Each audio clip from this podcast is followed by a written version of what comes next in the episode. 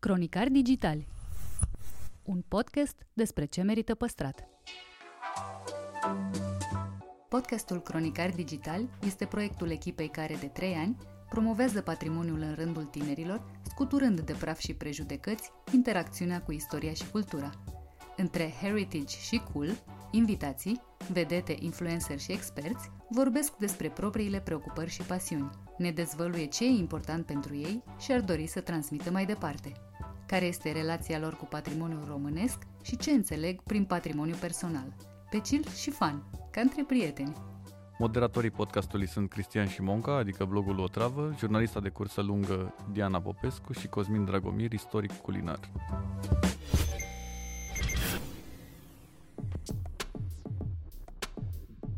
Mihai Morar vorbește despre aroganța de care este acuzat și timiditatea de care suferă.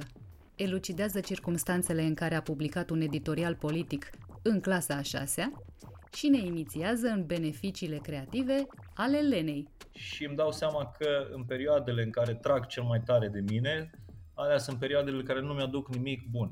Mie mi se pare că lenea ar trebui să fie repusă în drepturi.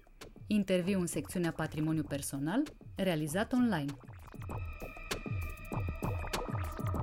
Care e prima? De TV sau de radio? Cum ești? Bă, de TV nu mai sunt. Nu mai ești de TV, gata? Da, s-a întâmplat, adică nu. Facem pomana de un an dacă vrei. Uite, podcastul ăsta poate să fie pomana de un an de când nu mai fac uh, televiziune la modul zilnic, pentru că așa am mai prezentat niște evenimente speciale sau uh, gale sau emisiuni și poate mai bine așa. Tu știi cel mai bine cum e și cred că ești mai bine ca acum, că ai fost niciodată. Așa te văd eu, nu știu, abar n-am. Pentru mine toate problemele uh, au dispărut în momentul în care mi-am luat la revedere de la emisiunea zilnică, pentru că emisiunea zilnică de la TV, pentru că au fost totuși 13 uh, ani, intri la un moment dat într-o rutină, în niște automatisme și îți vine greu să te lași, nu neapărat pentru că nu vezi nimic dincolo, ci pentru faptul că ești atât de obișnuit să se întâmple seara ceva în programul tău, să vină niște bănuți în fiecare lună, necondiționat, încât spui, bă, dacă, dacă nu mai intră luna viitoare banii, eu cu ce-mi cresc copiii, știi? Doar că noi ne sătăm mintea în niște locuri și avem impresia că aia e realitatea, când de fapt realitatea este mult mai, mult mai largă. Știi? Noi vedem doar așa o fereastră de Insta Story când de fapt realitatea este nu 16 pe 9, e 360 direct. Îți jur că toate întrebările astea, toate grijile, povara asta, toate au dispărut în momentul în care m-am urcat în mașină și în drum spre casă după ultima emisiune de televiziune, fix anul trecut pe vremea asta. Când m-am urcat în mașină, m-am simțit eliberat. Era și perioada de carantină, de lockdown total uh, de anul trecut, nu joaca asta de lockdown de acum. Și atunci am avut timp, pe lângă, mă rog, emisiunea zilnică de la radio, unde mă duceam în fiecare dimineață, am avut timp să stau cu mine și să văd, să mă mai întreb și eu, bă băiatule, ce mai faci? Cum te simți? Ce ai vrea tu să faci? Și uite așa s-a născut fain și simplu podcastul ăsta care am dat drumul la sfârșitul anului și care cumva este egal cu mine și cu dorințele și viața mea de acum. De-aia zic, din când în când e bine să ne facem niște ecografii de astea, remeneuri de astea personale. Dădusem seama că nu mai pot să schimb nimic, că televiziunea e niște, niște clișee pe care n-ai tu cum să le schimbi, pentru că televiziunea e o industrie, e o fabrică și tu ești un șef de secție acolo, maxim, dacă ești un șef de secție, în cel mai rău caz un fochist. Și bași pe foc în fiecare zi. N-ai cum să schimbi întreprinderea, știi? Pe când noi avem o vorbă, știi, în Baia Mare. Bă, e altceva când ai lucrul tău. Uite, radio, de exemplu, simt ca pe lucrul meu. Cafeneaua, de exemplu, e lucrul meu. Podcastul ăsta, fain și simplu, e lucrul meu, chiar dacă nu lucrez singur în niciunul dintre proiectele astea. Dar pot să le dau un pic din, din forma mea. Știu că te, te vedeam la cafenea și erau oameni care pur și simplu observam asta, oameni care veneau și erau unii care veneau și din provincie și din asta să te, să da. te cunoască, să facă o poză cu tine, să bea o cafea. Care e cea mai uh, răspândită impresie greșită pe care ai auzit-o legat de tine de la oameni? Foarte multă lume mi-a zis de-a lungul anilor și am, aveam un fel de, de aversiune, știi? Întotdeauna mă încordam când auzeam asta. Bă, ești foarte arogant. Și acum stând și uitându-mă uh, în spate, bă, poate nu eram așa cum ziceau oamenii, dar poate nu eram nici pe departe, știi? Pentru că undeva imaginea ta este între ceea ce crezi tu că ești și ceea ce cred oamenii despre tine că ești. Și poate că aveam soiul ăsta de aroganță care e un fel de punct opus timidității mele. Eu fiind foarte, foarte timid când eram mic și lucrând să-mi tratez timiditatea asta, tocmai înfruntând timiditatea prin meseria asta. Dar stai că până la urmă timiditatea nu e cea mai nasoală traumă de la copilărie. Da, mă, se poate întotdeauna. Știi vorba aia românească, indiferent ce se întâmplă, zici, se poate și mai rău. Da. Ai declarat la un moment dat că ai foarte puțini prieteni. E vorba de opțiune sau de altceva? Eu fiind uh, timid și introvertit, niciodată n-am exagerat la prieteni. Adică prietenii ăia buni niciodată nu s-au numărat pe mai multe degete decât cele de la o mână. Dar uh, cred că vine odată cu vârsta așa, cu bă, nu, nu mai e timp. Cu, de fapt, cu, tu cu câți trebuie să-ți faci un calcul, cu câți oameni poți să vorbești, să ții legătura astfel încât ei să simtă că ție îți pasă de ei și tu să simți că lor le pasă de tine. Câți oameni sunt ăștia? Am prezentat în cariera mea prodigioasă, bă, o grămadă de nunți de câte 700, chiar 800 de persoane. Și mă gândeam la săracii miri. În principiu, tu la nuntă trebuie să schimbi apropiații, nu? Adică oamenii care ți-au fost alături până în momentul ăsta al vieții și o să-ți fie pavăz așa și pe, și pe viitor. Dacă vorbești cu 700 de oameni, bă, nu mai e timp de nimic altceva. Așa, cercul social, sigur că anturajul poate să fie mai, mai mare, dar prieteniile, mi se pare că sunt, uh, sunt rare, de-aia trebuie, trebuie prețuite și în principiu să leagă în momentele în care nu aveți niciun fel de interes. Adică dacă stau să mă gândesc la prietenii mei apropiați, sunt ăia pe care i-am cunoscut, nu neapărat ăia din copilărie, i-am și pe ei.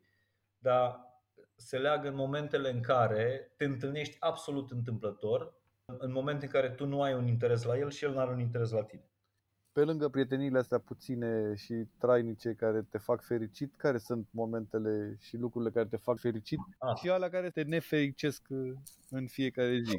Băi, uite, astăzi am fost foarte mândru de mine, de exemplu, pentru că am învățat să spun nu. Aoleu, mă vezi pe mine?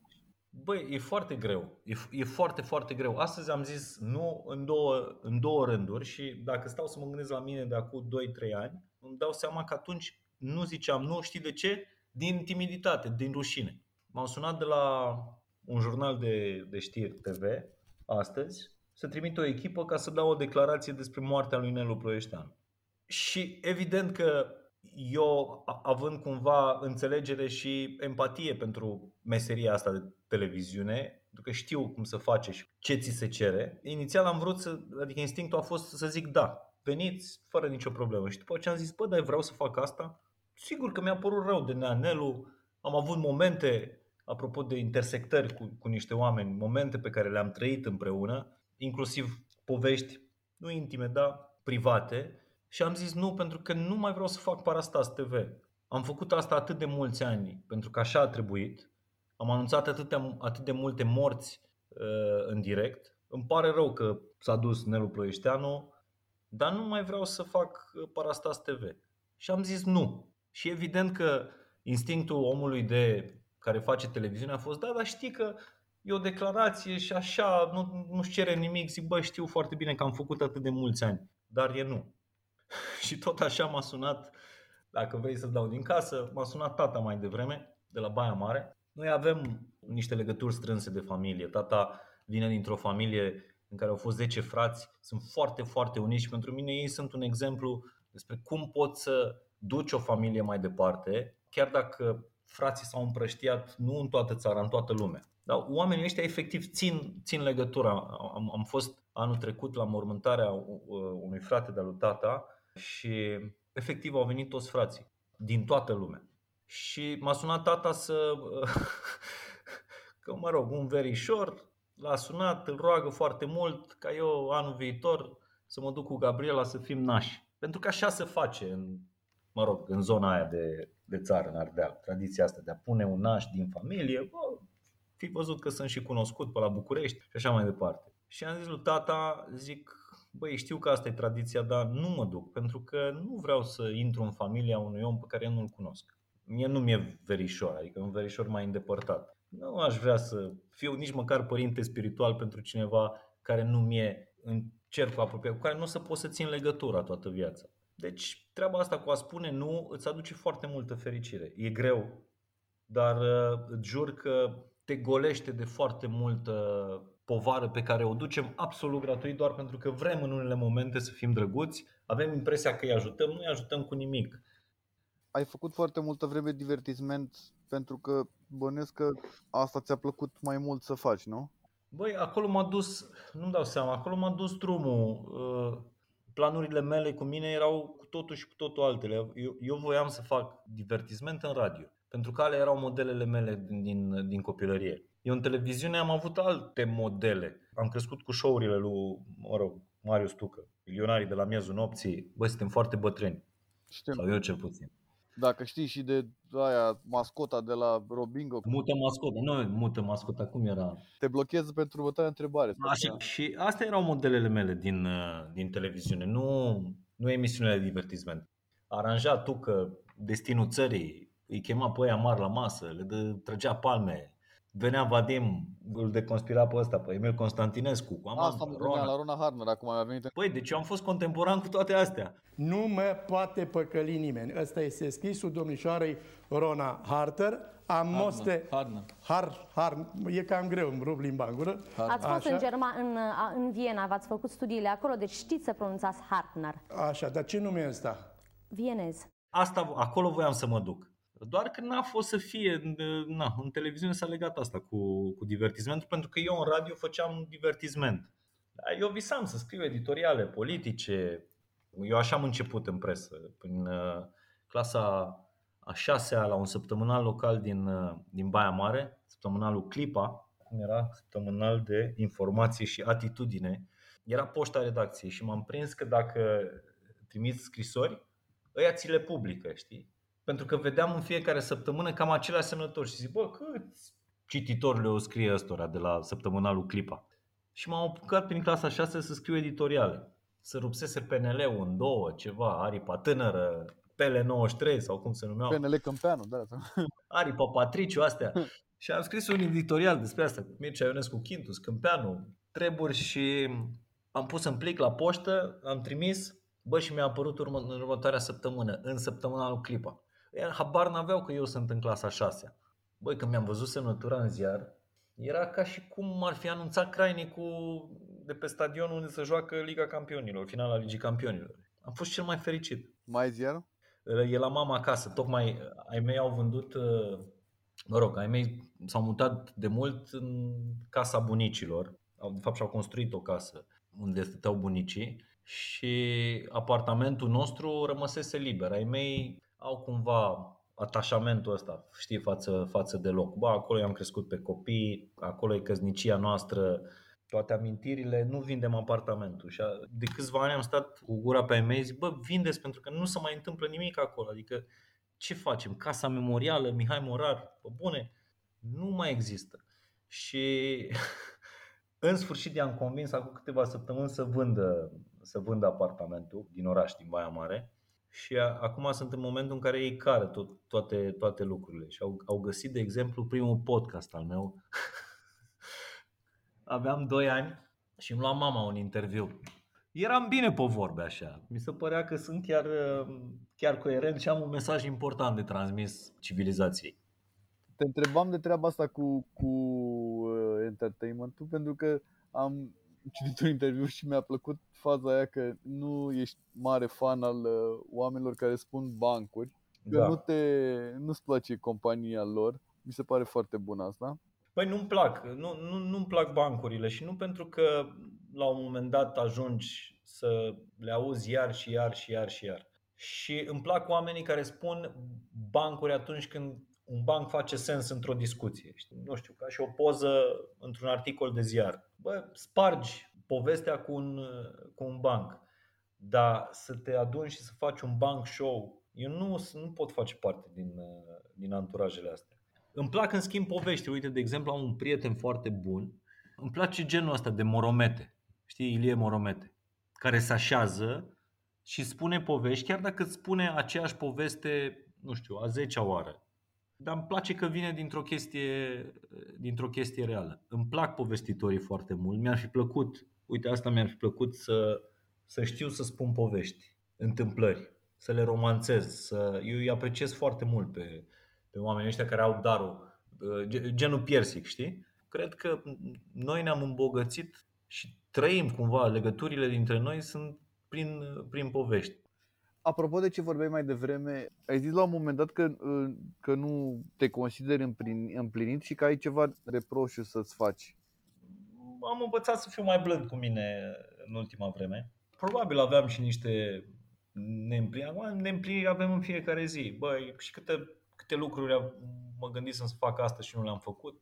Deci am învățat să fiu mai blând uh, cu mine în ultima vreme, altfel neîmpliniri am avut o grămadă și îmi dau seama că în perioadele în care trag cel mai tare de mine, alea sunt perioadele în care nu mi-aduc nimic bun. În primul rând că mie mi se pare că lenea ar trebui să fie repusă în drepturi. Eu cred că din lene, că e asta cu procrastination și așa mai departe, eu cred că asta e o prostie. Pentru că noi nu suntem calculatoare. Noi trebuie să ne mai permitem și perioade de, de lene, efectiv, pentru că mie mi se pare că în perioadele alea de lene, bă, apare o idee, apare o, un moment de ăsta în care te autoanalizezi și zici, bă, stai un pic, trebuie să o iau în altă direcție. Când ești tot timpul ațintit, te uiți pe Waze, pe, dacă ești pe direcție, te uiți în față, nu, ă, nu o să vezi ce în stânga și ce în dreapta. Bă, mai oprește-te din când în când, o să descoperi că, de fapt, viața nu e doar drumul din față. Am, am tot vorbit de, de joburi și nu te-am întrebat de jobul cel mai important al tău. Ai trei, trei fetițe. Doamne ajută la toată lumea, în special dumneavoastră. Da, păi e pe drum, tot o fetiță, adică măcar știm o treabă. Tu, tu ai teoria asta că poți să recunoști după fața unui bărbat dacă e tată de fată sau de băiat? 100%. Da? Da. Eu am discuția asta cu soția mea, ei recunoaște, ea de exemplu, știe în momentul în care, nu știu, anunță un prieten sau cineva celebru, așa, mă rog, venirea unui moștenitor pe lume, ea zice, va avea fată sau va avea băiat, bă, și nu greșește niciodată. Și zic, dar de unde știi? Păi zice, uite, ăsta, Smiley, de exemplu, mi-a zis de la început, Smiley va avea fată, pentru că el are față de tată de fată. La tine cum a fost discuția? Băi, eu am știut, sincer, la, la al treilea copil, la Roa, la treia fată, când am anunțat că va fi fată, toată lumea m-a privit așa cu, cu milă, adică le vedeam compasiunea din comentarii. Lasă Mihai, că o să fie ok. Cine are fete are casă în rai. Cine...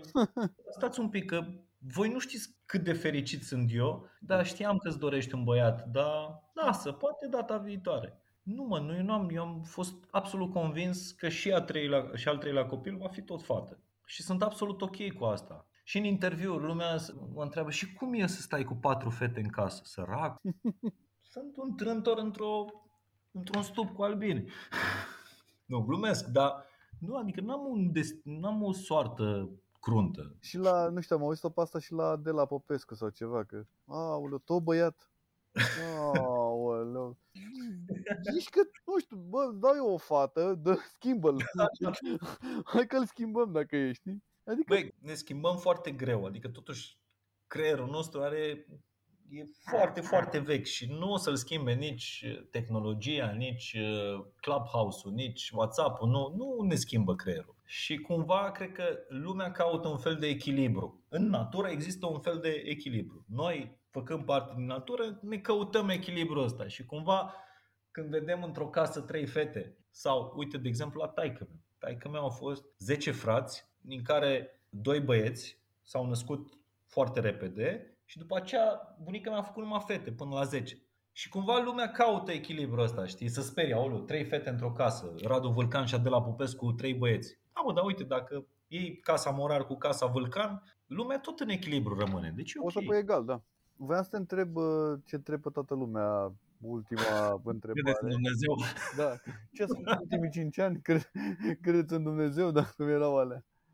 Unde te vezi peste, peste 20 de ani?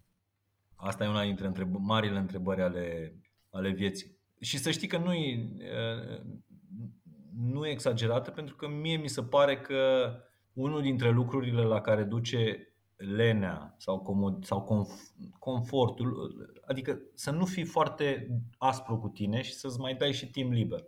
Pentru că în timpul ăla liber, ajungând cumva la granița aia de plictiseală, cumva apuci să faci un pic de introspecție. Și cred că una dintre introspecțiile cu adevărat potrivite pentru fiecare este unde te vezi, cum te vezi. Asta îmi zicea Gică Popescu într-un podcast, că el de când era mic se vedea capitan la Universitatea Craiova și capitan la Națională. Băi, și asta a fost. Asta nu înseamnă că n-am muncit. Dar e foarte important să vizualizezi, știi? Adică mintea să ajungă înaintea trupului și înaintea timpului acolo. Nu știu unde, o să mă văd, unde, unde mă văd în 20 de ani, că nu mă vizualizez atât de, de departe, dar cumva am de când eram copil treaba asta. Eu sunt un tip de oraș, crescut la oraș, în cartier.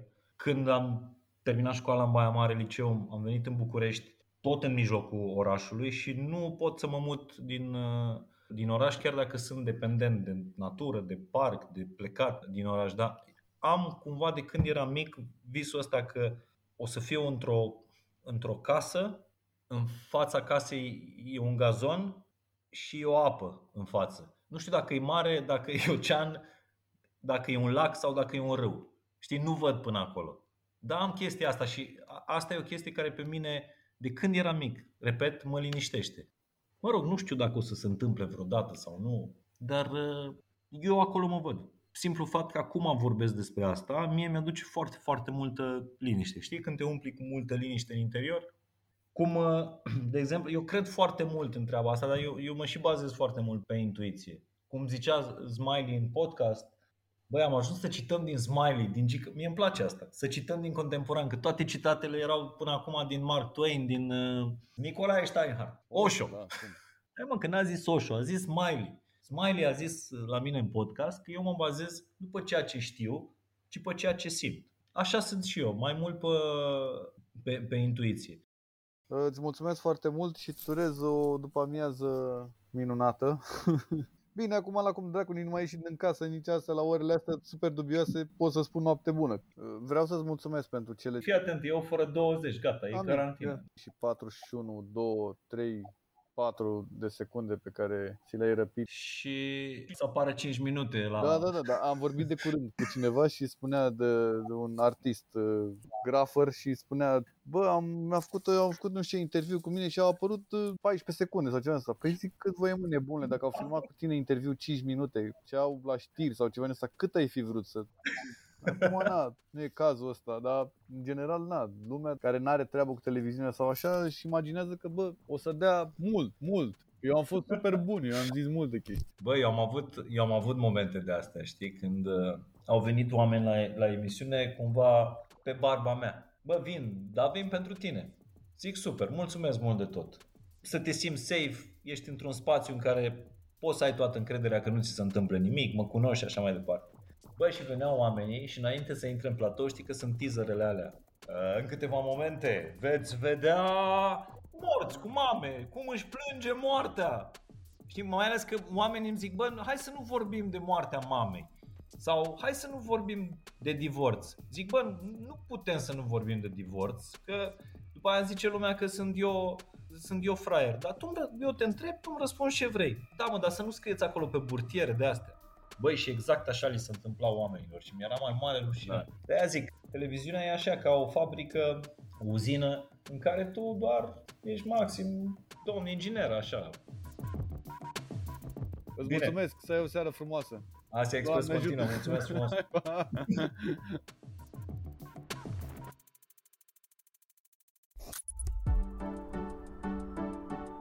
Cronicar Digital, un podcast despre ce merită păstrat, este susținut de Telecom România.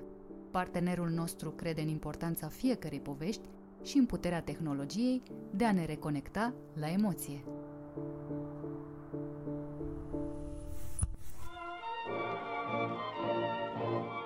Jean Crisoveloni povestește ce înseamnă să fii descendentul primei familii de banchieri din România enumeră lucrurile care îi plac aici mai mult decât în oricare alt colț al lumii.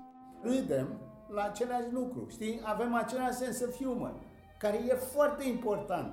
Și asta e motivul pentru care sunt aici? Nu știu. Dar, într-un fel, mă simt la mine acasă, știi? Și dezvăluie cum se raportează la patrimoniul cultural și emoțional moștenit de la ilustrii săi înaintași. Interviu în secțiunea Patrimoniu Cultural, realizat față în față, cu respectarea normelor de distanțare. Salutare tuturor! Invitatul meu de astăzi este un personaj de poveste, de roman, de film, cu o viață fascinantă legată iremediabilă, aș spune, de patrimoniu. Domnule Jean Crisoveloni, bun venit la Cronicari Digitali. Mulțumesc, mulțumesc pentru o introducere care prea, prea, mă, prea mă, mă gulește, dacă ăsta e un cuvânt, cum trebuie. Este, da. Dar în orice caz, e adevărat că nu din, nu fiindcă așa am vrut, dar adevărat, viața mea a fost destul de, să spunem așa, neobișnuită într-un fel. Dar uh, acum m-am întors în țara mea, de unde am plecat, așa că a devenit mai mult o rutină decât când era, cum era, când eram afară. Și spui, da, eu întotdeauna am fost atras la challenge-uri, dacă vrei, la business-uri, unde trebuia să călătorești, trebuia să te duci în America, în uh, Saudi Arabia sau pe aici sau pe acolo, știți, erau, erau business-urile de astea să dezvolți un business, în special pe, pe vânzări, aș spune, într-o zonă internațională. Și aș spune că asta, dacă ar fi, dacă aș spune, dacă cineva m-ar întreba acum care e talentul tău, aș spune, ăsta e talentul meu. Știi, să mă duc, să-mi dai un challenge și să dezvolt acel challenge de la zero într-o zonă, dacă vrei, internațională, nu ceva local. Asta, asta cred că ar fi concluzia mea după atât timp. Așa că am luat foarte mult timp să spun ceva foarte, foarte obvious. Cele două mari teme ale acestui podcast sunt patrimoniul personal și da. patrimoniul cultural. Da. Și în cazul dumneavoastră ele se leagă inevitabil. Uh, mă gândeam că fiind, uh, fiind uh, descendentul celei mai vechi familii de, de bancheri din, din România, ați moștenit pe lângă bunuri materiale cu siguranță interesul pentru artă și cultură. Nu cred că era ceva opțional în familia dumneavoastră sau ceva cu care se putea negocia. A, da, nu, un punct foarte valabil. Să spun așa, marele nostru în familie, polimat sau persoană care era interesată și foarte, să spunem așa, bine pusă la punct în multe domenii, și în domeniul culturii, dar și în domeniul... A fost bunicul meu, Jean Crisoveloni. El era o persoană care era fascinat de renașterea italiană, el credea că e Laurențiu de Medici, știi? care erau bancheri la, la Vatican. Bineînțeles, n-a ajuns niciodată acolo, dar și-a făcut Palatul Florentin pe calea Victoriei, a cumpărat șatouri în Franța, era un tip care era foarte interesat în multe domenii și era, era foarte cunoscător. Știi, avea tablouri care erau El Greco și știi, era un om care știa foarte multe în foarte multe domenii. Din nefericire a murit la vârsta de 45 de ani, care e adevărat un mare păcat. Tatăl meu care a continuat, avea alte talente, dar nu era, și el tot timpul spunea, thank God, cum spune, mulțumesc lui Dumnezeu, că n-am nici, niciun copil genial ca tatăl meu, ca bunicul. Fiindcă, bineînțeles, geniile astea au și, au și părțile lor foarte exagerate și foarte dificile. Tatăl meu era, era un adevărat lider, era un lider și fizic, dar și cum se gândea și primeam, nu știu, sâmbătă, duminica, primeam chiar în comunism, primeam la noi în cele două camere care aveam și eu eram fascinat cum veneau toți și discutau și el le dădea părerile lui și cum ar trebui și ce era un lider a generației lui. fără niciun dubiu. În orice caz, eu l-am cunoscut foarte mult timp, 17 ani, în comunism. Așa că în comunism nu vorbeam de cultură, nu vorbeam din nefericire, nu vorbeam de ce au făcut bunicii, nu vorbeam de ce aveam, știam așa vag că provin dintr-o familie de bancher, dar asta era tot, înțelegeți? Așa că nu pot să spun că eu am crescut în atmosfera asta culturală în care clar a crescut bunicul meu și a crescut și tatăl meu până când a venit comunismul. E clar că locuia într-un șatou, șatou de Menul în Franța, știi, avea această viață. Pe când eu, cu toate că am numele și în România poate că persoanele știu un pic de istoria acestui nume, eu am crescut pe străzile Bucureștiului, știi? Eu n-am ideea asta că trebuie să am un șatou sau trebuie să am... Sunt, sunt o persoană care a crescut în comunism. Și până la urmă, toate chestiile astea trebuie să le dezvolți. E ca gustul, de exemplu. Când am plecat din România, am ajuns în Grecia, puteam să avem orice vroiam, dar toată ziua mâncam portocale și iaurt. Înțelegi? Ca asta ne lipsea, asta știam, asta. Așa că puteai să-mi dai farfuria cea mai frumoasă făcută de un bucătar Michelin 3 stars, dar nu-mi spunea nimic. Este un fel de viață care trebuie să o trăiești, trebuie să, să crești cu ea și așa mai departe. Eu n-am fost crescut ca un aristocrat. Nu, am fost crescut normal, în două camere, o persoane în comunismul român. Da, dar veți avea întotdeauna amintirile și poveștile și faptul că tatăl dumneavoastră a fost botezat de Regina Maria și faptul că sora dumneavoastră a luat lecții de pictură de la Jean Steriadi mm. și faptul că în anturajul acestei familii s-au perindat mereu uh, politicieni importanți, oameni de cultură, mm. artiști, bancheri, uh, toată lumea bună, mm. de la care este clar că v-ați putut lua energie, povești, uh, nu știu, visuri de împlinit, uh, ștachete pe care să le Uh, să le puneți sus și un anumit gust și o anumită apropiere față de, de zona asta. Patrimoniul al noastră este, dacă nu în sânge, măcar undeva nu, în... așa e, așa e.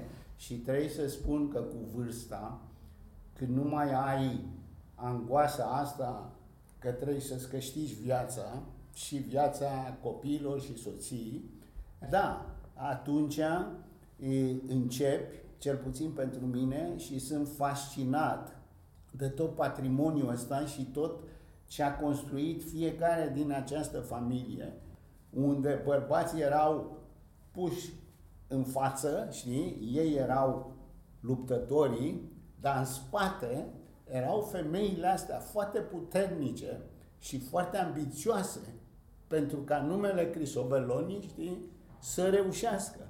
Dar ei, ele niciodată n-au vrut, nu era sistemul ăsta, nu era mișcarea asta feministă, că noi trebuie să fim egali. Nu, ele erau foarte fericite cu poziția lor, care era foarte clar, trebuia să se ocupe de casă, de copii, de gospodăria, să spunem așa, internă, dar toată, toată ambiția lor era pentru ca bărbații să câștige, să, să, să, să poată să reușească, înțelegeți?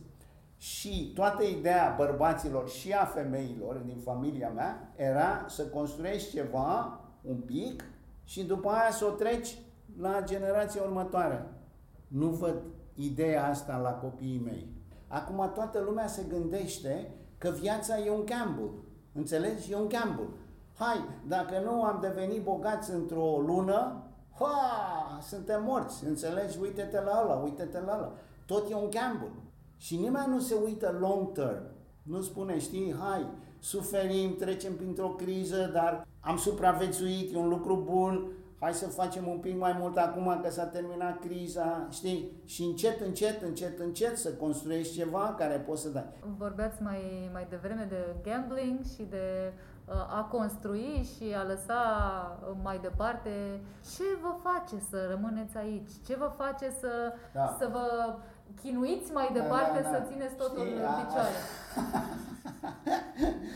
Asta e o întrebare foarte valabilă, foarte valabilă și mi-aduc aminte, cu mulți ani în urmă, că eu am venit în România în 17 ianuarie, m-am întors, după 30 de ani, 17 ianuarie 1990, chiar după Revoluție. Nu știu cum am ajuns și eu, erau niște străini și eu, și exact asta era, un fel de panel acolo, să ne spună cum găsim, uh, cum găsim uh, partea juridică, asta, cum ne, cum ne descurcăm cu investiții și asta.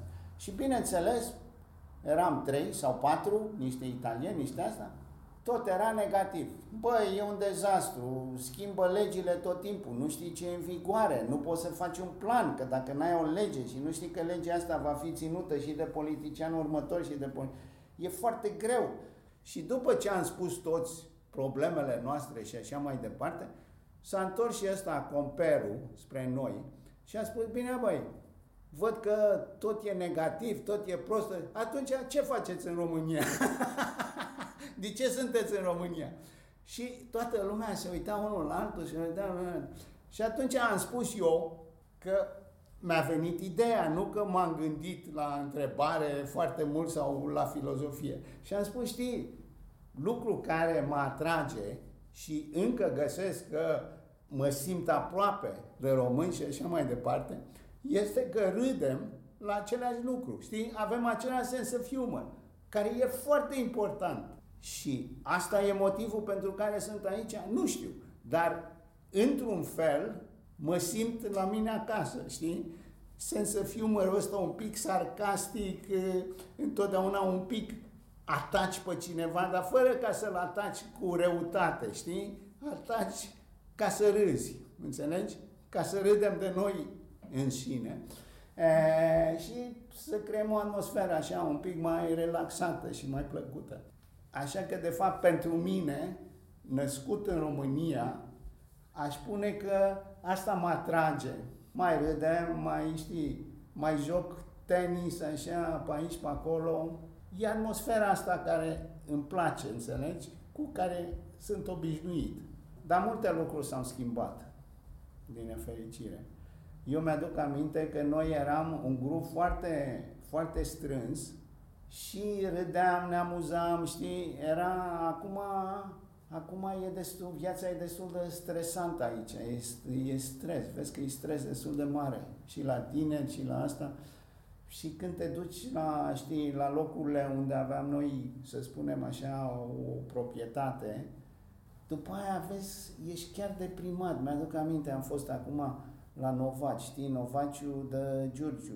Și știi, avem o persoană care se ocupă de ce a mai rămas de ruina noastră și așa mai departe. Și copilul lui îl durea dintele, dar nu există un detis, nu există nimica și mă întreb ce-i faci, îi dai un pumn în gură să-i, să-i scoți măseaua. Și asta e la 25 de kilometri de București. Nu spun că e într-un sat în mijlocul muntelui, nu știu unde, într-o pădure, spui, ai, n-are, n-ai cum, știi? După aia, n-aveau școală. Aveau, fiindcă școala era în Conac. După aia am luat Conacul, așa că a plecat școala de acolo. Unde fac școală, nu știu, se duc la Popești, după aia trebuie să se ducă la Mihăilești, toate astea sunt, știi, distanțe, asta, îmi dau seama că foarte multă școală. Care e viitorul? Care e viitorul acestei țări? Nu știu. E o mare problemă, că nimeni nu se gândește, știi, ne gândim tot timpul la București. Toată lumea vrea să vină la București sau la Iași sau la Cluj sau la asta. Da, dar noi eram o țară agricolă și suntem destul de așa. Dacă toată lumea pleacă de acolo, fiindcă n-au școli, n-au, n-au un spital, n-au, n-au, n-au, nimeni nu se ocupă de ei. E, e nu știu, e, e dezarmantă cumva treaba.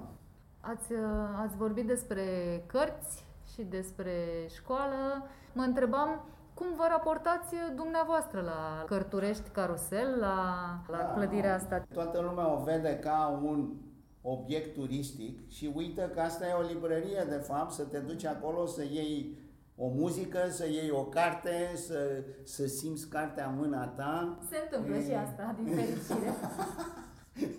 și aș vrea asta să se întâmple mai des, fiindcă până la urmă, orice creezi într-o țară sau într-o economie, trebuie să ai suport Dacă toată lumea deodată se retrage, stă acasă și dă comandă la Glovo sau la nu știu cine să-i aducă cartea de pe internet, pierzi toată fibra asta socială care pentru noi, eu cred, în orice caz pentru mine că am trăit și în Grecia și așa mai departe și cât ești mai la sud, cum e și în, la italieni, e foarte importantă. Noi nu suntem în clima din Norvegia, unde șase luni n-ai soare, n-ai aia, n-ai aia, și atunci, da, oamenii sunt mult mai închiși. Dar eu cred că românii, cel puțin așa am crescut eu, suntem oameni sociabili. Avem nevoie să fim înconjurați de alți oameni. Asta e suport, asta este menirea Cărtureștiului, dacă vrei. Este un loc foarte frumos, de la copii până la, până la bătrâni, să se ducă, dacă le place muzica, le place muzica, dacă le place cartea, le place cartea, dacă le place nu știu altceva, tot e acolo, e, să se relaxeze, să aibă și o cafea sus și asta e. Și dacă atmosfera asta se poate propaga în centru istoric, eu cred că Bucureștiul în mare măsură, măsură va fi salvat. Fiindcă dacă trecem de la centru istoric și clădiri și o atmosferă mai culturală la moluri, atunci devenim America, dar nu suntem America. Eu cred că asta e pentru ei, pentru noi trebuie să dezvoltăm o altă cultură care este mult mai legată de trecut. Ei n-au trecut. Avem lucruri frumoase, avem lucruri interesante, avem, dar trebuie cumva să le expunem și să le expunem tineretului care trebuie și ei să le investigheze și să le, să le iubească, să le simte. Dar vorbind de, de un trecut de care să te legi, la care să te întorci, cu care mm. să te conectezi, când intrați în Cărturești Carusel, ce sentiment aveți? Asta e exact sentimentul, că mă gândesc că știi, străbunicul meu a mers exact pe aceleași trepte și pe aceleași pași care fac și eu. Și străbunica mea economo și aia și aia, înțelegi, sunt trei generații, patru generații, fiindcă străbunicul a cumpărat în 1904. Clar că a fost viziunea lui Nicola Scrisovelloni și asta mă inspiră pe mine personal, știi? Asta e ceva care găsesc că e foarte, e foarte emotiv pentru mine. Era altă viață, dacă vrei, era alt, altă atmosferă și așa mai departe. Dar asta nu înseamnă că noi nu putem să recreăm acest trecut chiar în timpurile noastre de astăzi, știi? Dar să avem o legătură cu trecutul. Nu să spunem, a, ăștia erau toți, toți niște nemenici, au sub, cum se spunea în propagandă, sângele poporului și așa mai departe și n-au nicio valoare. Fiindcă, vezi, revin la istoria mea cu Novaciu, asta era rolul bunicului meu, Conul George. Conul George stătea acolo, venea unul, spunea, știi, soția mea e bolnavă, nu știu ce, spunea lui Marin șoferul, băi, ia, vezi, du la un doctor, du asta. Eu nu spun că toți proprietarii erau foarte buni, de acord? Dar problema n-a fost proprietarul. Problema a fost că proprietarii ăștia după câtva timp s-au plictisit să stea acolo în satul nu știu care și au venit la București, înțelegi? Și au lăsat asta la ce se chema arendaș. Și arendașul era o persoană foarte dură, că arendașul trebuia să scoată arenda și trebuia să scoată și un profit pentru el, înțelegi? Ăsta era persoana care era foarte dură, nu proprietarul. Proprietarul el vrea o arendă ca să stea la Monte Carlo să, să trăiască bine, înțelegi? Dar vezi că de fapt satul în 1850 undeva de acolo, a început de la acest conac, știi, poți să vezi, era un mic deal, e conacul, e biserica, e tot același sistem, același patrimoniu e, e același. Și de acolo a început satul să se dezvolte. E, și el era persoana care trebuia să aibă grijă de satul lui. Acum nu mai există. Și nu știu, oamenii ăștia nu sunt, n-au sensul că trebuie să, trebuie să te lupți pentru educație, trebuie să te lupți pentru sănătate, trebuie să te lupți pentru lucrurile astea. Nu mai poți să trăim cum trăiam în trecut. Asta e, ce să faci? Probabil că încet, încet se va dezvolta și asta. Cât se va dezvolta și economia. Dar e foarte greu. Dacă mâine sau săptămâna viitoare s-ar anunța aici uh, un uh, turist, un uh, prieten de departe, un partener de afaceri care ar vrea să vadă pentru prima dată România, din punctul de vedere al patrimoniului, ce ar fi neapărat de văzut? Ce i-ați spune? Unde l-ați duce? Da. Ce ar fi de neratat? o, să fii, o să fii foarte dezamăgită. Dar eu ce aș face, i-aș arăta patrimoniul Crisovelor, știi? Fiindcă adevărat este o istorie care e foarte românească. Noi suntem emigranți în țara asta, cum foarte mulți sunt. Tot a început de la stră bunicul meu, care a plecat din Hios în 1822, e născut în 1805, avea 17 ani, a fost marele eveniment care a fost Sfagitisiu, măcelul din Hios, fiindcă a început, să spunem așa, lupta de independență contra otomanilor. Eteria, Tudor Vladimirescu, Ipsilante și toate astea, le știi mai bine decât mine. S-a dus de acolo, din Hios, e din Hios omul ăsta, dintr-o familie de comercianți Comerțul era marea putere atunci în afaceri. De fapt, e un nume foarte grecesc, fiindcă nu știu dacă știi, dar vreau să spun, Hrisovelonis, ăsta e numele pe grecește, Hriso minți aur și Veloni, Velona, minți ac. Așa că numele meu e domnul Ac de Aur. Așa că, da, eu asta aș face, dar, de exemplu, i-aș duce și la Piatra Neamț, la proprietatea lui Sturza, știi? Pentru mine, ce vreau să arăt? Nu vreau să arăt patrimoniu turistic. Toată lumea, cel puțin în Anglia, unde și acolo trăiesc și mi-au cerut și am făcut turul ăsta, toată lumea vrea să se ducă să vadă satele unde Prince Charles a făcut aia, a făcut aia. Și eu încerc să le spun că, de acord, asta e foarte important, dar aia e Transilvania, dar avem și Moldova, avem și Muntenia, avem și Dobrogea. Știi, nu e numai Transilvania și satele astea. Și după aia, clar, arhitectura noastră. Găsesc că asta e o mare comoară. Combinația asta italo-franțuzească, românească, cred că a fost un mare succes. Și să spunem așa, generația bunicului și chiar înainte, era un scop în viață, știi? Să adun destul bani, să-ți faci și tu o casă pe calea victoriei. Acum exagerez pe calea victoriei, fiindcă trebuia să fii Nababu Cantacuzino ca să poți să-ți faci palacul pe calea victoriei. Și se spunea că dacă vrei să fii adevărat acceptat în societate, în România în trecut, trebuie să ai două lucruri. Una, trebuie să ai o metresă franțuzaică și al doilea lucru, trebuie să ai un arhitect italian. Ce faci asta seara tu? Poți să-mi dai un randevu ca să mergem într-o cârciumioară. Ne va zice din țambal un țigan sentimental când nu mai fi nimeni în local. Dacă aveai astea două, ai ajuns. Era, era ce trebuie. Ești, ești ce trebuie, înțelegi? Dar bineînțeles nu poți să ajungi acolo dacă n-ai și niște bani, asta e problema.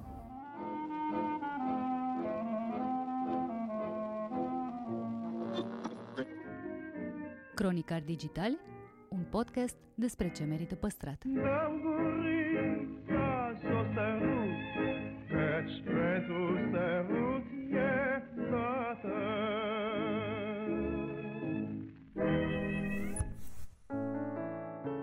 Rubrica Patrimoniu Cultural este susținută de Raiffeisen Art Project Stagiune Virtuală, platforma de mecenat cultural care de 20 de ani facilitează accesul la manifestări culturale și creații artistice valoroase, acum și online.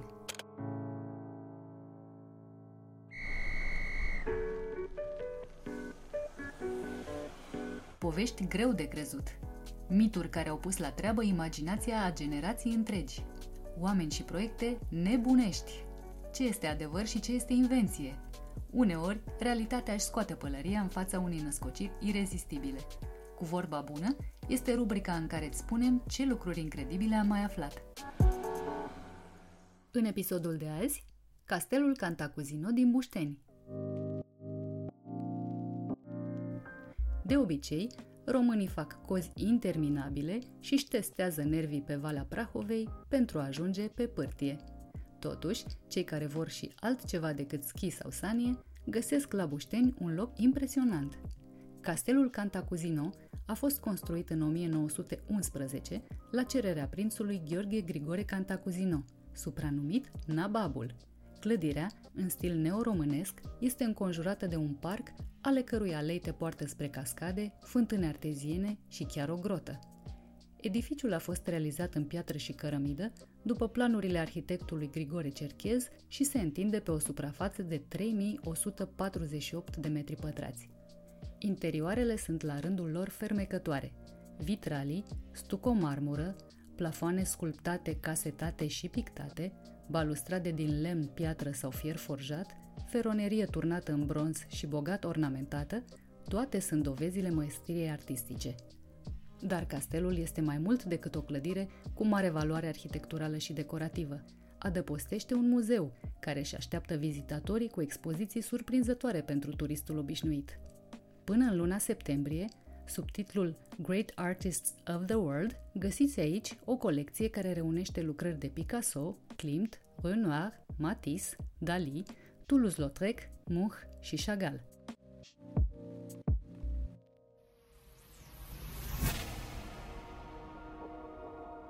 De-a lungul a 100 de ani de experiență și inovații, s-au preocupat să transforme gastronomia în artă și planeta într-un loc mai verde. Rubrica Mâncarea e cultură este susținută de Electrolux, designed in Sweden.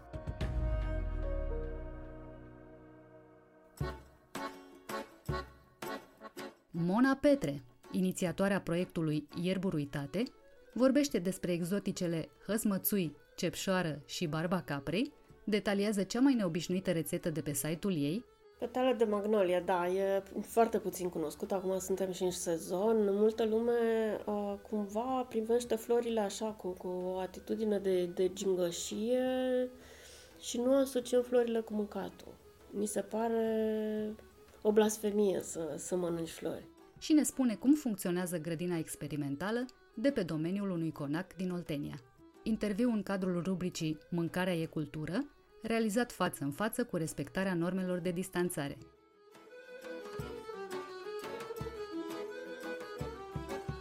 Mona, despre proiectul tău, Ierburi Uitate, ai tot vorbit, am citit o groază de interviuri, n-aș vrea să insist în, în această poveste. M-ar interesa dacă un site de genul ăsta, un astfel de demers care are o legătură mai mult cu istoria, cu redescoperirea, are și o utilitate publică. Dacă oamenii au pus în practică, au redescoperit ierburile uitate și le folosesc în momentul de față.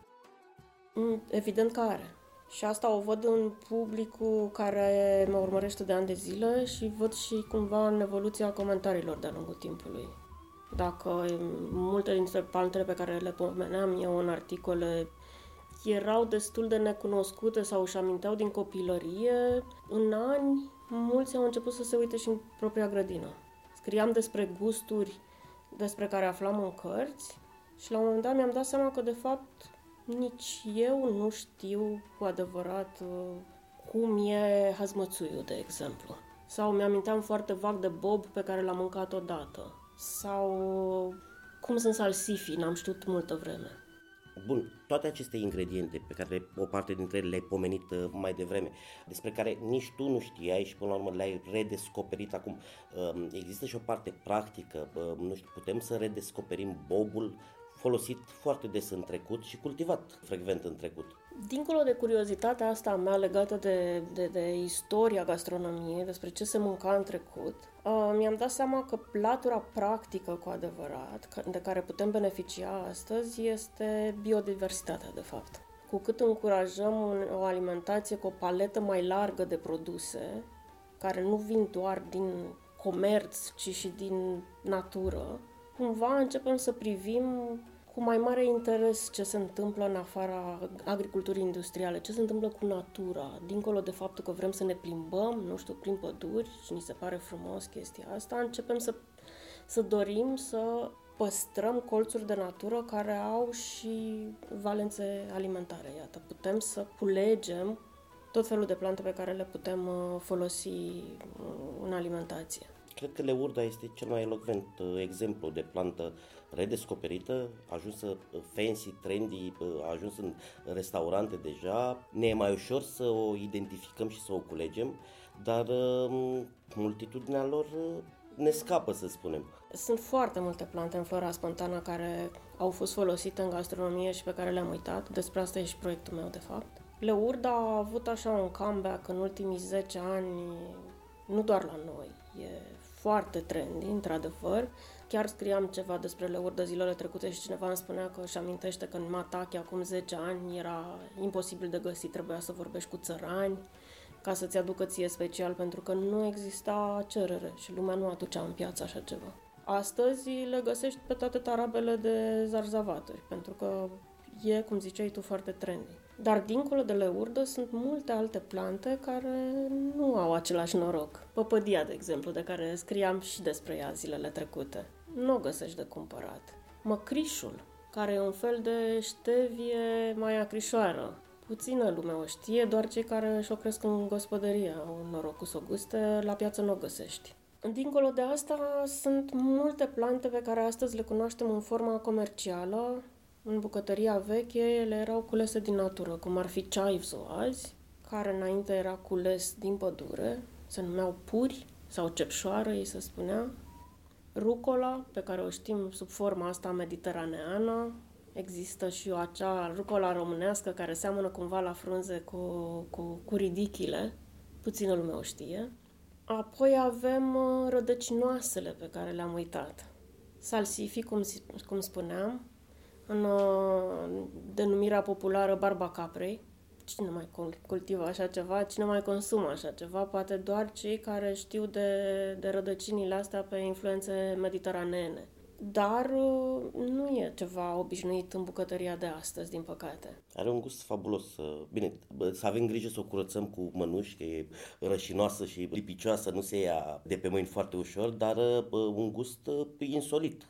Da, și mai sunt rădăcinoase pe care nu le știm. Um, baraboiul, vechi, vechi tuberculi de barabule. Numele ăsta de barabule pe care îl asociem astăzi cu cartoful, de fapt este mult mai vechi și uh, se referea la, la aceste rădăcinoase, care se culegeau de obicei din câmpie, din luncă, până și mama mea își amintește că în copilărie, când mergeau la baltă, ăsta era sneacul lor de după amiază.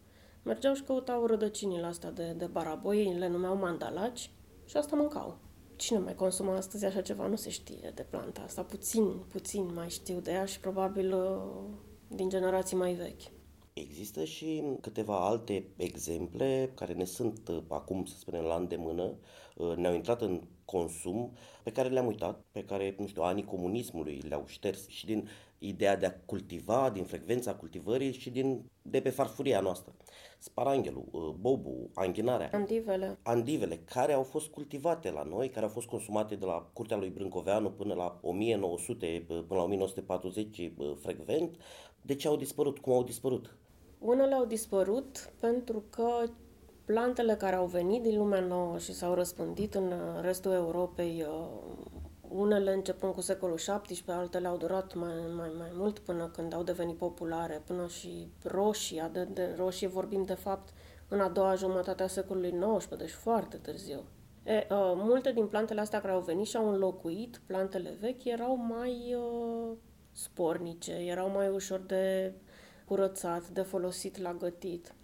Este cazul porumbului versus mei. Este cazul fasolei versus uh, bob.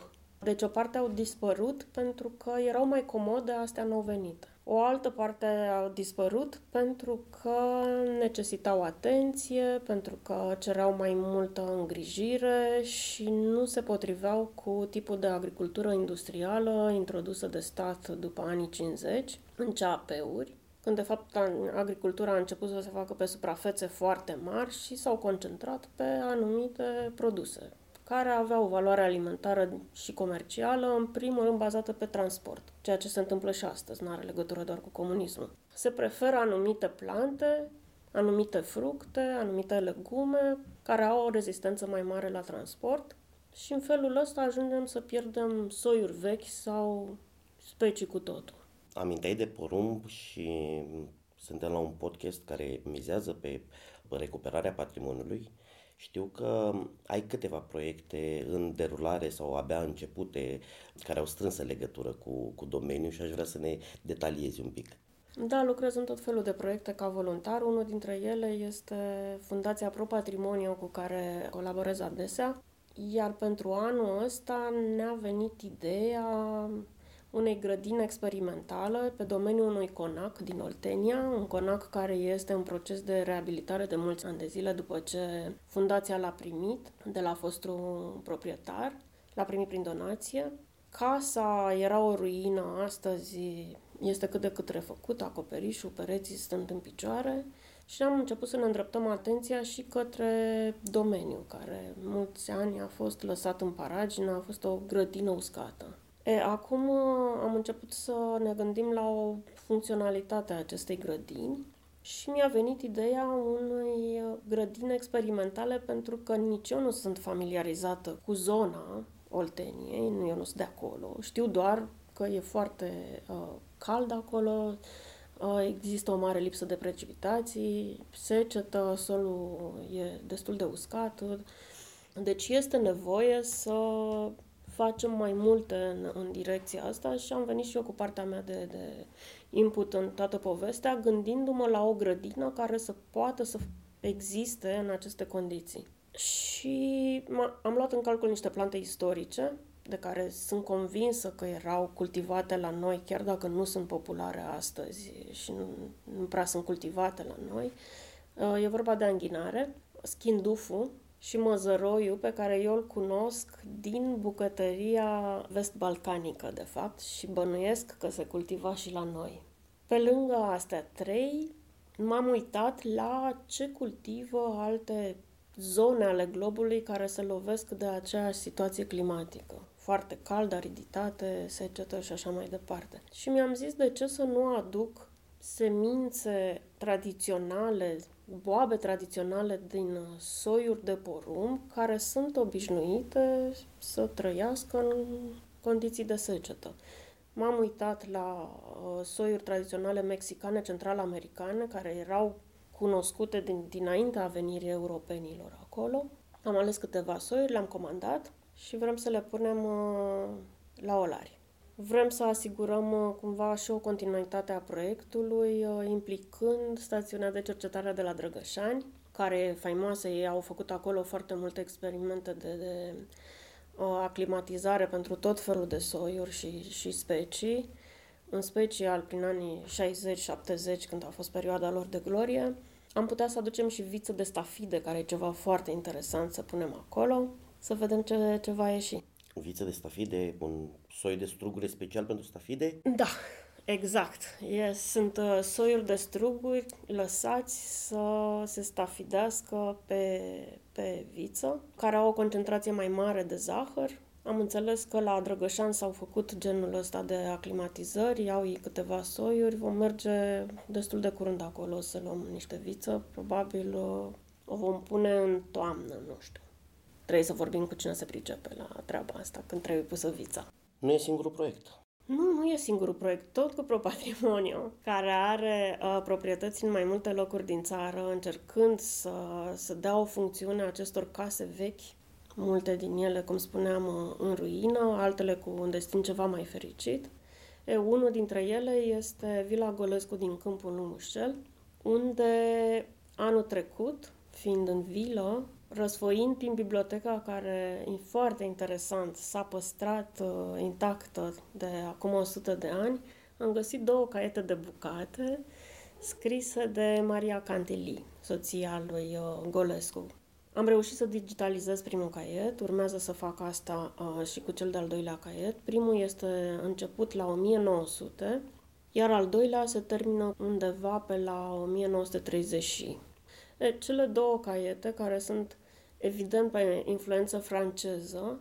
Sunt scrise rețetele în vreo patru limbi acolo, în germană, în engleză, în franceză și în română.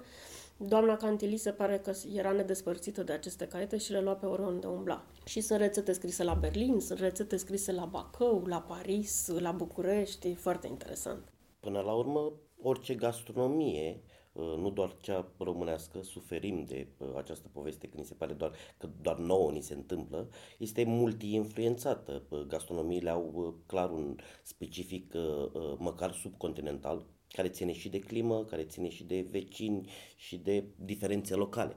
Ce putem să spunem că este românesc, necăutând neapărat în ceaunele dacilor autenticul ăla de care pare că suferim? Am fost întrebată de-a lungul timpului de foarte multe ori care sunt plantele românești. Plantele n-au nație, așa cum avem noi. Cum spui și tu, o bucătărie nu se reduce la niște granițe, pentru că, de fapt, istoria uh, culinară a unui loc este mult mai veche decât uh, identitatea națională. În general, națiile au început să se definească prin secolul XIX, inclusiv noi, nu? Mai degrabă, bucătăria românească este un cumul de bucătării regionale și nu doar românească. Cam toate bucătăriile lumii sunt așa. E foarte greu să definești ce e românesc și nici nu, nici nu m-a interesat vreodată treaba asta, eticheta asta. Odată pentru că nu vreau să mă duc pe, pe o direcție atât de constructivă. Eu când vorbesc de bucătărie locală mă, mă refer la sud, pentru că de aici sunt. Deci nu caut să mă identific neapărat cu treaba asta. Dar, într-adevăr, putem să vorbim de o bucătărie, nu știu, a acestei părți de Europa, care, cum spuneam, este un cumul de influențe și de posibilități alimentare oferite de, de, de teritoriu, nu?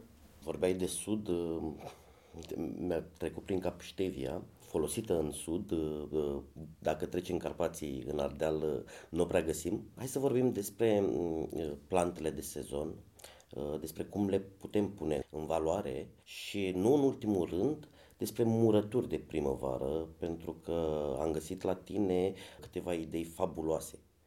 Primăvara este poate cea mai ofertantă legată de, de verdețurile astea, de ierburi. E, sunt foarte multe. Vorbeai de ștevie, dar uh, sigur că ea e acum abia la început. Vorbeam de leurdă, cum ziceam, de păpădie, apoi, uite, eu am fost ieri să culeg hamei. Hameiul este o altă, un alt ingredient uitat. El apare foarte interesant în manuscrisul bârncovenesc, care este prima carte de bucate de care știm, scrisă în limba română pe la 1700. După ce prezintă multe rețete cu carne, pagini la rând, trece și la rețete cu legume, probabil uh, stolnicul Cantacuzino, de care bănuim că ar fi autorul, iar prima legumă pe care o pomenește este hameu și dă cinci rețete. Foarte interesante. Vreau și eu să le fac săptămâna asta, acum că am, uh, am cules hamei. Doctorul Caracaș, în topografia țării românești 1830, uh, a apărut, vorbește despre sarmalele în frunză de hamei. Se mai făcea ceva interesant cu hamei, dincolo de bere. Se făceau drojdiile de casă din inflorescențele de hamei, lăsate la infuzat, fermentate, se obțineau drojdii cu care făceau turtelele cu care își făceau pâinile. Începeau să-l folosească de primăvară, încă de când apăreau uh, lujerii, până toamna, toamna târziu. Astăzi îl folosim foarte puțin, din păcate, și îl asociem exclusiv cu berea. Iar în ceea ce privește conservele? Le urda. Leurdă murată. Fructele de leurdă murată sunt foarte interesante. Leurda întreagă este iarăși foarte interesantă. Suntem obișnuiți să asociem murăturile cu toamna și cu legumele. De fapt, putem mura frunze, ierburi întregi, putem mura inclusiv ceapă verde. E un experiment pe care eu l-am făcut destul de puțin, dar vreau să-l fac mai mult. Deci nu mai suntem reduși la, la sezonalitate cu, cu treburile astea. Au un termen de garanție mai mic, nu? Să spunem așa, sunt genul de murături, cum sunt castraveții covăsiți? Da, sunt murături rapide, ca, ca să le numesc așa, pentru că, în general, într-o săptămână sunt bun, bună de, de, de consumat. Cred că cea mai cea, să zic, uh, uh, rețetă din această zonă găsită la tine uh, a fost cea de petale de magnolie. Petale de magnolie, da, e foarte puțin cunoscut. Acum suntem și în sezon. Multă lume uh, cumva privește florile așa cu, cu o atitudine de, de gingășie și nu asociem florile cu mâncatul. Mi se pare o blasfemie să, să mănânci flori. Chiar azi îmi scria cineva, am folosit uh, flori de gutui japonez într-un desert. Sunt foarte interesante, au gust de, de sâmburi de migdale. Și îmi spunea cum să mănânci floarea în loc să mănânci fructul. Avem, dacă ai în grădină suficiente uh, flori, poți să culegi din ele fără probleme. Oricum multe se vor scutura. La fel și cu magnolia, ele oricum se scutură, deja ai văzut că prin oraș sunt petale pe jos. Petalele astea de magnolie se pot mura în oțet și iese o chestie absolut uh, delicioasă, absolut genială, puțin cunoscută la noi, dar servită în restaurantele de fine dining. Anul trecut uh, la Cane se servea așa ceva. Spune că există și diferență de, de gust între, între diferite soiuri. Da, din ce am citit eu, nu le-am încercat pe toate. Se pare că petalele deschise la culoare sunt mai puțin amărui și mai interesante decât uh, cele închise la culoare, alea care sunt aproape violet și care au o tendință ușor amăruie. Cu amăruiul ăsta e o poveste întreagă în lumea celor pasionați de plante din flora spontană, pentru că e un gust uitat, la fel ca multe plante uitate și gustul ăsta este uitat. Astăzi mai apreciem destul de puțin amarul în anumite produse. În bere, nu? În cafea, apa tonică, în ciocolata amară, dar sunt câteva pe care le poți enumera pe o mână, iată. În trecut, gustul amar era mult mai apreciat uh, și pentru că era văzut ca un bun diuretic. Uh, în general, în trecut, bucătăria, alimentația și medicina erau privite împreună și lumea era mult mai tolerantă la amar. Multe din, uh, din ierburile astea din flora spontană au niște hinturi care ar putea să fie considerate azi amare și ține de un gust cu care trăiește să te obișnuiești oarecum. Și ca să le folosim cu adevărat um, bun, în afară de, de faptul că le, le-am aflat de la tine, uh, avem două alternative. Să mergem să le culegem noi, slash să le căutăm, nu știu, prin piețe. De fapt, ar trebui să creăm, tu ai creat deja, uh, dar poate ar fi cazul să o facem la scară mai largă, să creăm o cerință. La asta m-am gândit și eu de-a lungul anilor. Uh, cumva pagina este și un soi de platformă de popularizare acestor uh, plante. Poate că am contribuit un pic la un interes pentru ele. Cred că cea mai ușoară soluție ar fi să mergem să culegem, dar nu e ușor pentru toată lumea în realitate, pentru că trebuie informații. Mulți oameni așteaptă să găsească o carte în care totul să fie extrem de ușor de citit și de înțeles. E greu în lumea plantelor. Multe se aseamănă, Trebuie să ai răbdare, să te informezi cu adevărat despre o specie sau alta. Uh, sigur că dacă vorbim de astea comune, ai crescut cu ele, ți-e ușor să le recunoști, cum ar fi păpădia. Dar uh, leurda, de exemplu, încă dă de, de, de furcă multora pentru că poate fi confundată cu niște plante toxice și dacă o consumi uh, în amestec crezând că, că sunt frunzele care trebuie, poți să ajungi să, și la spital. Deci e, e problematic. Întotdeauna când vorbesc de plante din flora spontană, eu și menționez că trebuie să fii sigur de ce culegi, ca și în cazul ciupercilor, nu? Deci nu te duci să culegi dacă nu știi. Partea bună e că s-au mulțit cursurile de culegători de floră spontană în urmă cu 10 ani nu exista așa ceva la noi în țară. Astăzi sunt câțiva care fac treaba asta. Sunt oamenii de la Incredible care fac în Transilvania așa ceva. Există sigur și online, există gratuit și pe YouTube o mulțime de videouri dacă ai răbdare să te uiți. Cum să identifici plante, cum să fii conștient de, de lookalike-urile, de, de cele care seamănă și cu le, care le poți confunda. Deci îți trebuie un pic de răbdare și dorință de cunoaștere ca să le înveți. Altfel, sigur, există varianta piață, unde mergi pe alea mai consacrate sau cât de cât cunoscute și poți să mai întrebi acolo, domne, vreau și o măcriș, poate ți-aduc. Măghiranu, iată, este o iarbă aromatică pe care o foloseam mult în trecut și care aproape că a dispărut. El făcea parte din, din bucătăria noastră așa a tot fost pomenit în cărțile de bucate. Apoi a fost uh, înlocuit, cred, cu oregano. Nu-mi explic de ce nu mai găsesc măghiran. Uh, la fel, hăzmățuiul, știi că-ți povesteam de el, apare în cărțile de bucate până târziu, inclusiv la Sanda Marin. Eu ani de zile n-am știut cum arată acest hăzmățui și ce gustare. La final, noi avem o rubrică care ține de, nu știu, o matlenă românească, de un preparat care, care ți-a marcat ție copilăria. This is excellent. Doamnelor și domnilor, Madlena Săptămânii. What is this? Schwarzwälder Kirschtort. Bănuiesc că va fi ceva etnic, originele bulgărești. Da, oarecum bulgărești pe linia, pe linia tatălui meu. Bunicii sunt din comunitatea de bulgari din Chiajna, de lângă București. Dar uh, sunt multe lucruri pe care eu le-am învățat de la mamaie, poate nu mi-am dat seama în timp de chestia asta. Acum, scriind despre plante, mi-am dat seama că multe le știam din copilărie, din ce făceam în grădină cu bunicii mei, că ei lucrau grădina. Așa am învățat de iarbă grasă, de căpriță, de măturică. O să-ți povestesc altă dată de măturică.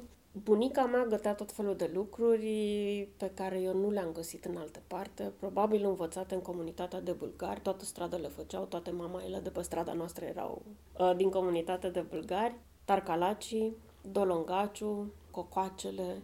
Tarcalacii sunt uh, ceea ce numim azi goverci, apoi cocoacele sunt acele pituțe care se fac din resturile de, pâine, de aluat de pâine, care se coc pe plită încinsă dar preferatul meu dintre toate era Dolongaciu, care e un fel de plăcintă de influență balcanică. Dolongaciu se face din foi foarte subțiri de aluat, care se întind mari cât masa. Pe ele se, se rade brânză, de obicei o brânză din asta veche, uscată de oi. Se bat ouă, multe ouă. În general ea bătea separat gălbenușurile de albușuri le, le, le punea în tigaie aluatul ăsta, foaia asta de aluat încrețită cu brânză în toate pliurile, turna pe deasupra o băga la cuptor, o scotea rumenită de acolo și deasupra turna o cană de lapte fierbinte și o lăsa acoperită sub ștergar până sugea tot laptele ăla. Am povestit despre ea pe pagină, sunt și niște poze acolo, trebuie să o refac în curând. Mona, mulțumesc mult tare. Timpul e limitat, dar ne mai citim pe pagină, urmăriți-o, Mulțumesc mult! Mulțumesc și eu!